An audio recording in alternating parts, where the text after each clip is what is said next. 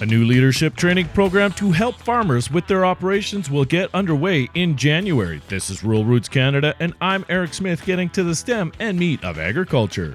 The National Farm Leadership Program from Farm Management Canada, which launched in September, empowers farmers who have a desire to learn and perform in real time. Heather Watson is the executive director of Farm Management Canada. She says the new program will get underway in the new year. It's a 11 week program dev- devoted to leadership development with a three day residency. So we're here kind of toting our new program and we're excited to do that. I'm here with Kelly Dobson from Leader Shift, who's powering the program. Watson says they wanted to make the program fit in a farmer's busy schedule.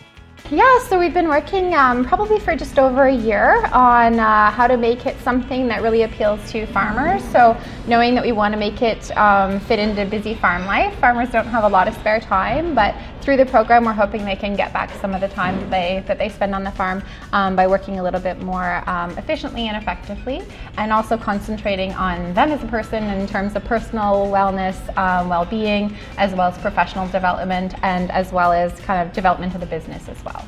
Watson and Kelly Dobson from Leader Shift ran a workshop on some of the materials from the program for attendees of the recent Advancing Women in Agriculture conference in Niagara Falls. Farm Management Canada's mission is to cultivate excellent Canadian farm business management through awareness and adoption of beneficial management practices. And don't forget to check out all of our agriculture stories, images, and interviews on Twitter, Instagram, Facebook, and LinkedIn.